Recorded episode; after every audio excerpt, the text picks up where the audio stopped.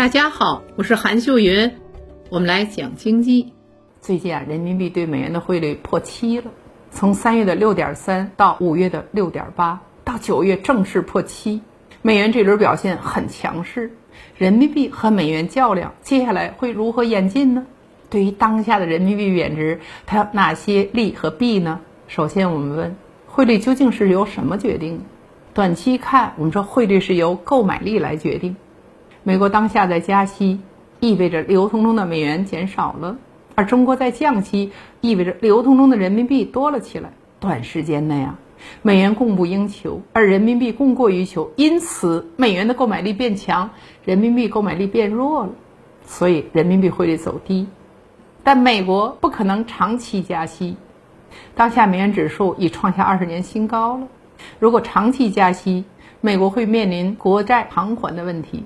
股市泡沫破灭的问题，还有疫情反复下经济震荡的问题等等，所以美元走强也是暂时性的。长期来看，人民币和美元的汇率较量该由什么决定？答案是中美的经济增速决定。一方面，谁的经济增长速度快，谁对外资就更有吸引力，资本就更愿意来到你的国家投资。投资需要兑换本国货币，当本国货币供不应求时。便会升值。另一方面，经济增速也影响着商品出口。你的商品更有竞争力，别国就更愿意兑换你国的货币来买你国的商品了。同样，你国的货币也会升值了。所以我们要问：未来究竟是中国经济增速快，还是美国经济增速快呢？毫无疑问是中国的快。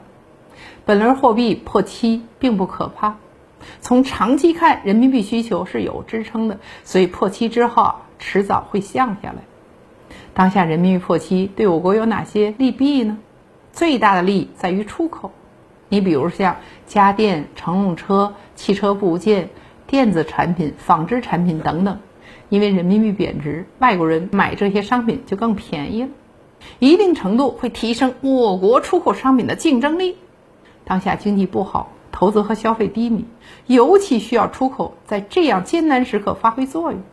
其次，贬值有利于我国的旅游业，因为用美元能换到人民币多了，外国人来中国旅游就相对变便宜了。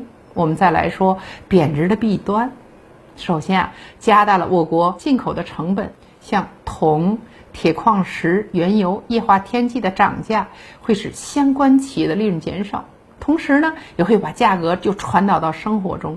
你比如说，原油上涨了，汽油也会跟着涨；液化天然气上涨，每月燃气费也会跟着涨。